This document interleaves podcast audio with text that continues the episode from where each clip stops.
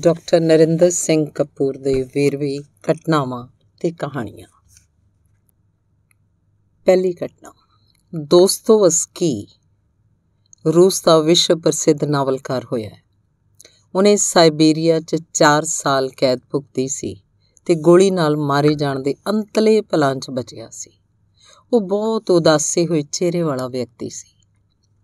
ਕਿਹਾ ਜਾਂਦਾ ਹੈ ਕਿ ਦੋਸਤੋਵਸਕੀ ਨੂੰ ਨਾ ਪੜਨਾ ਕਿਉਂਕਿ ਉਸ ਉਪਰੰਤ ਕੁਝ ਵੀ ਤੁਹਾਨੂੰ ਉੱਚੀ ਪੱਧਰ ਦਾ ਨਹੀਂ ਲੱਗੇਗਾ। ਉਹਨੇ ਆਪ ਲਿਖਿਆ ਹੈ ਕਿ ਮੇਰੀ ਸ਼ਕਲ ਸੂਰਤ ਅਜਿਹੀ ਨਹੀਂ ਕਿ ਪ੍ਰੇਮਿਕਾ ਵੱਲੋਂ ਛੱਡੇ ਜਾਣ ਕਰਕੇ ਮੈਂ ਝੂਰਦਾ ਜਾਂ ਪ੍ਰੇਮਿਕਾ ਦੀ ਨਿੰਦਾ ਕਰਦਾ।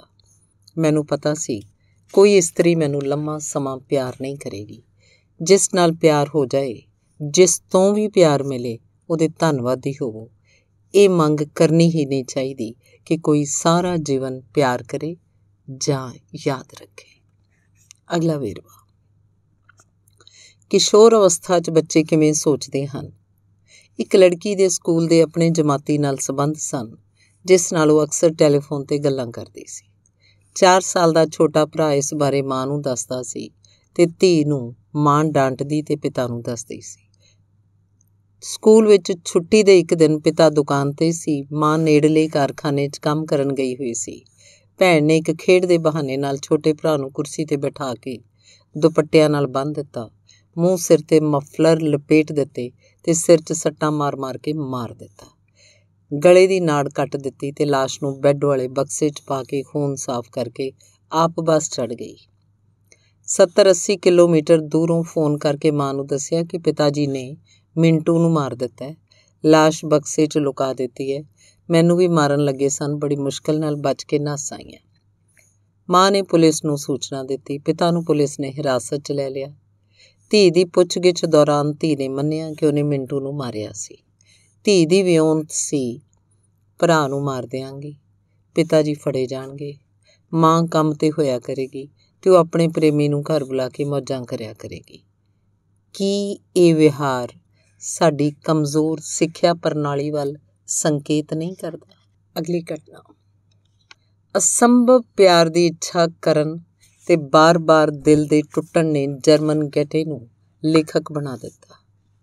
ਇਹ ਪਿਆਰ ਹੀ ਉਹਨਾਂ ਨੂੰ ਕਰਦਾ ਸੀ ਜਿੱਥੋਂ ਕੋਈ ਹੁੰਗਾਰਾ ਸੰਭਵ ਨਹੀਂ ਸੀ।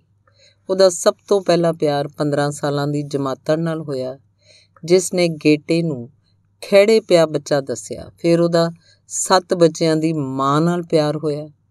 12 ਸਾਲ ਉਹਦਾ ਗਵਾਂਢੀ ਬਣ ਕੇ ਉਡੀਕਦਾ ਰਿਹਾ। ਗੇਟੇ ਨੂੰ ਸਾਰੀ ਜ਼ਿੰਦਗੀ ਕੋਈ ਨਾ ਕੋਈ ਪਿਆਰ ਤੜਪਾਉਂਦਾ ਰਿਹਾ। ਉਹਨੇ ਕਈ ਵਾਰ ਆਤਮਘਾਤ ਕਰਨ ਦਾ ਯਤਨ ਕੀਤਾ, ਪਰ ਸਫਲ ਨਾ ਹੋਇਆ। ਦਿਲ ਦਾ ਟੁੱਟਣਾ ਗੈਟੇ ਦੀ ਆਦਤ ਹੀ ਬਣ ਗਈ ਸੀ। ਆਪਣੇ ਪਿਆਰ ਅਨੁਭਵਾਂ ਨੂੰ ਉਹਨੇ ਇੱਕ ਨੋਵਲ 'ਚ ਪੇਸ਼ ਕੀਤਾ।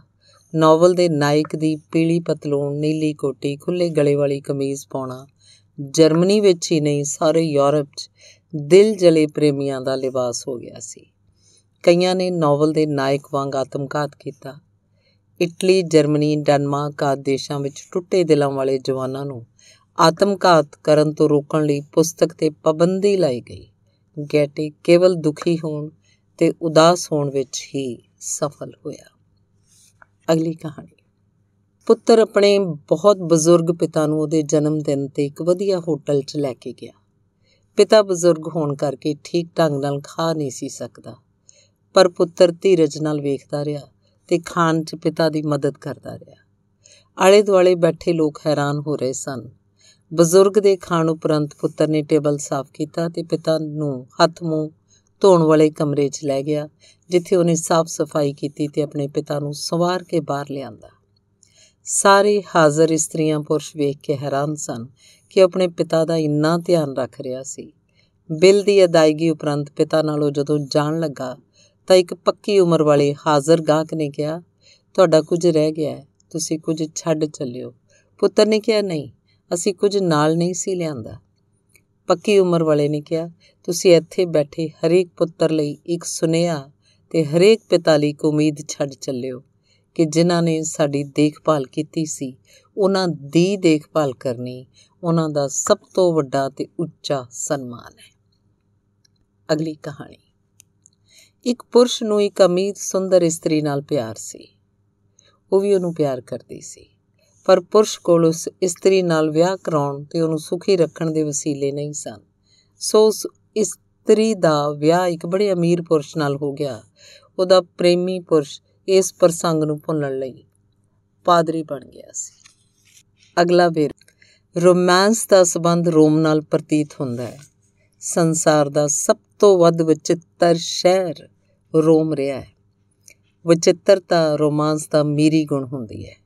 ਸੰਸਾਰ ਦਾ ਸਭ ਤੋਂ ਵੱਧ ਰੋਮਾਂਟਿਕ ਦੇਸ਼ ਇਟਲੀ ਹੈ। ਜੇ ਪਿਆਰ ਦੇ ਰਾਹ ਵਿੱਚ ਰੁਕਾਵਟਾਂ ਨਾ ਹੋਣ, ਤਾਂ ਉਹ ਪਿਆਰ ਰੋਮਾਂਸ ਨਹੀਂ ਬਣਦਾ। ਅਸੀਂ ਜੋ ਮੰਨਦੇ ਹਾਂ, ਉਹ ਮਿਲਾਪ ਨਹੀਂ ਹੁੰਦਾ। ਮਿਲਾਪ ਤੋਂ ਪਹਿਲਾਂ ਦੀ ਅਵਸਥਾ ਹੁੰਦੀ ਉਹ ਰੋਮਾਂਸ ਹੁੰਦੀ ਹੈ। ਰੋਮਾਂਸ ਰਾਹੀਂ ਅਸੀਂ ਆਪਣੇ ਆਪ ਬਾਰੇ ਸੋਝੀ ਪ੍ਰਾਪਤ ਕਰਦੇ ਹਾਂ। ਦੂਜੀ ਧਿਰ ਬਾਰੇ ਸੋਚਦੇ ਹਾਂ ਮਿਲਣ ਦੀਆਂ ਵਿਉਂਤਾਂ ਬਣਾਉਂਦੇ ਹਾਂ ਵਿਛੋੜੇ ਦਾ ਸੰਤਾਪ ਹੰਡਾਉਂਦੇ ਹਾਂ ਮਿਲਾਪ ਦੇ ਮੁਲਤਵੀ ਹੋਣ ਤੇ ਉਦਾਸ ਹੁੰਨੇ ਆ। ਇਹ ਸਾਰੇ ਅਨੁਭਵ ਰੋਮਾਂਸ ਦੇ ਹਨ। ਅਗਲਾ ਵੇਰਵਾ। ਪਤੀ ਨੇ ਪਤਨੀ ਨੂੰ ਕਿਹਾ, ਜੇ ਮੈਂ ਮਰ ਜਾਵਾਂ ਤਾਂ ਤੁਹਾਡਾ ਕੀ ਬਣੇਗਾ? ਪਾਗਲ ਹੋ ਜਾਵਾਂਗਾ ਮੈਂ। ਹੋਰ ਵਿਆਹ ਤਾਂ ਨਹੀਂ ਕਰਾਓਗੇ? ਪਾਗਲ ਬੰਦੇ ਦਾ ਕੀ ਪਤਾ? ਕੀ ਕਰ ਲਵੇ? ਅਗਲਾ ਵੇਰਵਾ। ਕਲਾਕਾਰ ਦੀ ਸਭ ਤੋਂ ਕੀਮਤੀ ਚੀਜ਼ ਉਹਦੀ ਆਜ਼ਾਦੀ ਹੁੰਦੀ ਹੈ। ਇੱਕ ਕਲਾਕਾਰ ਨੂੰ ਰਾਜੇ ਨੇ ਕਿਹਾ, ਗਾਓ। ਕਲਾਕਾਰ ਨੇ ਕਿਹਾ, ਗਾਉਣ ਦਾ ਮੂਡ ਨਹੀਂ। ਗਾਓ, ਇਹ ਰਾਜੇ ਦਾ ਹੁਕਮ ਹੈ। ਰਾਜੇ ਦਾ ਹੁਕਮ ਮੇਰੀਆਂ ਚੀਕਾਂ ਦਾ ਕਢਵਾ ਸਕਦਾ ਹੈ, ਪਰ ਇਹ ਮੈਨੂੰ ਗਾਉਣ ਨਹੀਂ ਲਾ ਸਕਦਾ। ਅਗਲੀ ਘਟਨਾ। ਤਿੰਨ ਭਾਰਤੀ ਰਿਆਸਤਾਂ ਦੇ ਇੱਕ ਇੱਕ ਰਾਜਕੁਮਾਰ ਨੂੰ ਵਾਇਸਰਾਏ ਨੇ ਵਜ਼ੀਫਾ ਦੇ ਕੇ ਇੰਗਲੈਂਡ ਪੜਨ ਲਈ ਪ੍ਰਵਾਨਗੀ ਦਿੱਤੀ। ਇੱਕ ਮਹਾਰਾਣੀ ਦਾ ਇੱਕ ਹੀ ਪੁੱਤਰ ਸੀ, ਉਹ ਨਹੀਂ ਸੀ ਚਾਹੁੰਦੀ ਕਿ ਉਹ ਦੂਰ ਚਲਾ ਜਾਵੇ। ਮਹਾਰਾਣੀ ਨੇ ਇੱਕ ਪ੍ਰਸਿੱਧ ਵਕੀਲ ਨੂੰ ਵਾਇਸਰਾਏ ਨੂੰ ਪਟੀਸ਼ਨ ਲਿਖਣ ਲਈ ਕਿਹਾ। ਵਕੀਲ ਨੇ 10000 ਰੁਪਏ ਮੰਗੇ, ਮਹਾਰਾਣੀ ਨੇ ਕਿਹਾ ਪਰਵਾਨ ਹੈ ਕੰਮ ਹੋ ਜਾਏ ਤਾਂ ਦੇਾਂਗੀ ਵਕੀਲ ਨੇ ਵਾਇਸਰਾਏ ਨੂੰ ਇੱਕ ਹੀ ਵਾਕ ਲਿਖਿਆ ਕਿ ਉਸ ਰਾਜਕੁਮਾਰ ਦੀ ਮਾਂ ਉਹਨੂੰ ਇੰਗਲੈਂਡ ਨਹੀਂ ਭੇਜਣਾ ਚਾਹੁੰਦੀ। ਬੇਨਤੀ ਹੈ ਕਿ ਉਹਨੂੰ ਨਾ ਭੇਜਿਆ ਜਾਏ। ਹੁਕਮ ਹੋ ਗਿਆ, ਨਹੀਂ ਜਾਏਗਾ। ਜਦੋਂ ਵਕੀਲ ਨੇ ਫੀਸ ਮੰਗੀ, ਮਹਾਰਾਣੀ ਨੇ ਕਿਹਾ, ਇੱਕ ਹੀ ਵਾਕ ਲਿਖਣ ਦੇ 10000 ਰੁਪਏ। ਵਕੀਲ ਨੇ ਕਿਹਾ, ਫੀਸ ਇੱਕ ਵਾਕ ਹੀ ਨਹੀਂ, ਮੇਰੇ ਦਸਖਤਾਂ ਦੀ ਹੈ। ਵਾਕ ਤਾਂ ਕੋਈ ਵੀ ਲਿਖ ਸਕਦਾ ਹੈ। ਹੁਕਮ ਦਸਤਖ ਦੇਖ ਕੇ ਕੀਤੇ ਗਏ। ਅਗਲਾ ਵੇਰਵਾ। ਜਿਹੜੇ ਜਵਾਨ ਨਹੀਂ ਰਹਿੰਦੇ, ਉਹ ਕਹਿੰਦੇ ਹਨ ਕਿ ਜਵਾਨੀ ਬੜਾ ਸੁਹਾਵਣਾ ਸਮਾਂ ਸੀ। ਪਰ ਯਥਾਰਥ ਇਹ ਹੈ ਕਿ ਜਵਾਨੀ 'ਚ ਅਨੇਕਾਂ ਮੁਸ਼ਕਲਾਂ, ਮੁਸੀਬਤਾਂ ਤੇ ਸੰਕਟ ਹਨ। ਪੜ੍ਹਾਈ ਦੀ ਮੁਸ਼ਕਿਲ ਸੀ, ਪਿਆਰ ਦੇ ਤਸੀਹੇ ਸਨ, ਸਫਲਤਾ ਸਫਲਤਾ ਦਾ ਤੌਖਲਾ ਸੀ, ਰੋਜ਼ਗਾਰ ਲਈ ਜਦੋਜਹਿਦ ਸੀ, ਜੇਬ ਖਾਲੀ ਸੀ, ਪਰ ਕਿਹਾ ਹੀ ਜਾਂਦਾ ਕਿ ਜਵਾਨੀ ਬੜਾ ਸੁਹਾਵਣਾ ਸਮਾਂ ਸੀ। ਅਗਲਾ ਵੇਰਵਾ। ਸੰਸਾਰ 'ਚ ਗੁਲਾਮੀ ਨੂੰ ਮੁੱਕਣ ਦਾ ਇੱਕ ਕਾਰਨ ਇਹ ਸੀ ਕਿ ਮਾਲਕਾਂ ਲਈ ਗੁਲਾਮਾਂ ਦੇ ਮੁਕਾਬਲੇ ਨੌਕਰ ਰੱਖਣੇ ਸੌਖੇ ਤੇ ਸਸਤੇ ਹੋ ਗਏ ਸਨ। ਗੁਲਾਮ ਤੇ ਉਹਦੇ ਪਰਿਵਾਰ ਦੀ ਦਿਨ ਰਾਤ ਦੀ ਦੇਖਭਾਲ ਤੇ ਸਾਂਭ ਸੰਭਾਲ ਦੀ ਜ਼ਿੰਮੇਵਾਰੀ ਮਾਲਕ ਦੀ ਹੁੰਦੀ ਸੀ ਜਦ ਕਿ ਮਾਲਕ ਦੀ ਨੌਕਰ ਨੂੰ ਉਜਰਤ ਦੇਣ ਤੋਂ ਇਲਾਵਾ ਕੋਈ ਜ਼ਿੰਮੇਵਾਰੀ ਨਹੀਂ ਹੁੰਦੀ। ਅਗਲੀ ਘਟਨਾ। ਪ੍ਰੀਖਿਆ ਵਿੱਚ ਪ੍ਰਸ਼ਨ ਸੀ, ਨਿਮਨ ਦਰਜ ਦੋ ਕਥਨਾਂ 'ਚ ਅੰਤਰ ਦੱਸੋ। ਉਸਨੇ ਆਤਮ ਹੱਤਿਆ ਕੀਤੀ ਤੇ ਉਸ ਨੂੰ ਆਤਮ ਹੱਤਿਆ ਕਰਨੀ ਪਈ। ਇੱਕ ਵਿਦਿਆਰਥੀ ਨੇ ਉੱਤਰ ਲਿਖਿਆ, ਪਹਿਲੀ ਹਾਲਤ ਉਹਦੇ ਕੁਵਾਰੇ ਹੋਣ ਦੀ ਸੂਚਨਾ ਦਿੰਦੀ ਹੈ, ਜਦਕਿ ਦੂਜੀ ਹਾਲਤ ਤੋਂ ਉਹਦੇ ਵਿਆਹ ਹੋਣ ਦਾ ਪਤਾ ਲੱਗਦਾ ਹੈ। ਧੰਨਵਾਦ।